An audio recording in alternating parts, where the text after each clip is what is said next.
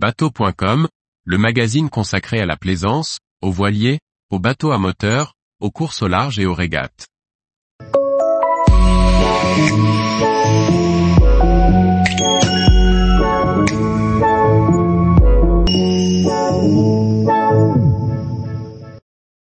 Journal de bord de la course au large, record en mini, Figaro Paprec, Tour du Monde et Moss à foile. Par Maxime le Riche. Voici le résumé des régates et des courses au large de la semaine du 25 août au 1er septembre 2023. Au programme, des victoires, un record, du classe J, et de l'AC40. Le skipper Jay Thompson a établi le premier temps de référence en Mini 6.50 pour la traversée de l'Atlantique d'ouest en est, accomplissant cette performance en 17 jours, 9 heures, 57 minutes et 43 secondes, entre New York et le Cap Lizard.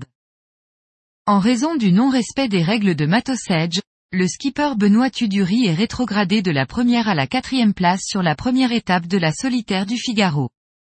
Julie Simon, qui était arrivée à la troisième place, est rétrogradé à la 17e place pour non-respect du DST. Tom Dolan, le local de l'étape, passe de la deuxième à la plus haute marche du podium. Disputé du 17 au 20 août 2023 à Quiberon, le championnat de France de Moss à foile a vu la victoire d'Enzo Ballanger, suivi de très près par l'anglais Eddie Bridle. Avec la Coupe de l'América en octobre 2024, Barcelone a été désigné pour accueillir les championnats du monde de classe J du 7 au 11 octobre 2024. Daffy Dug a été le premier concurrent à franchir la ligne de départ du Global Solo Challenge à la Corogne le 26 août 2023 à bord de son Sparkman et Stevens de 34 pieds. Les autres départs seront étalés jusqu'au 6 janvier 2024. Le challenger français de la Coupe de l'América, affilié à la Société Nautique de Saint-Tropez, a effectué sa première sortie en AC40 sur le plan d'eau catalan de Barcelone, avec Quentin Delapierre à la barre.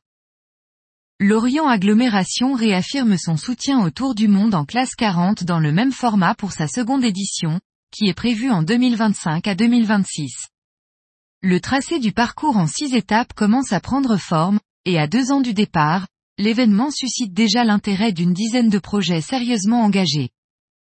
Alexia Barrier, accompagnée par Marie Rioux, Elodie Métro et Dick Afari, a annoncé sa participation à la Lady Liberty Regatta qui se courra devant Manhattan du 8 au 10 septembre.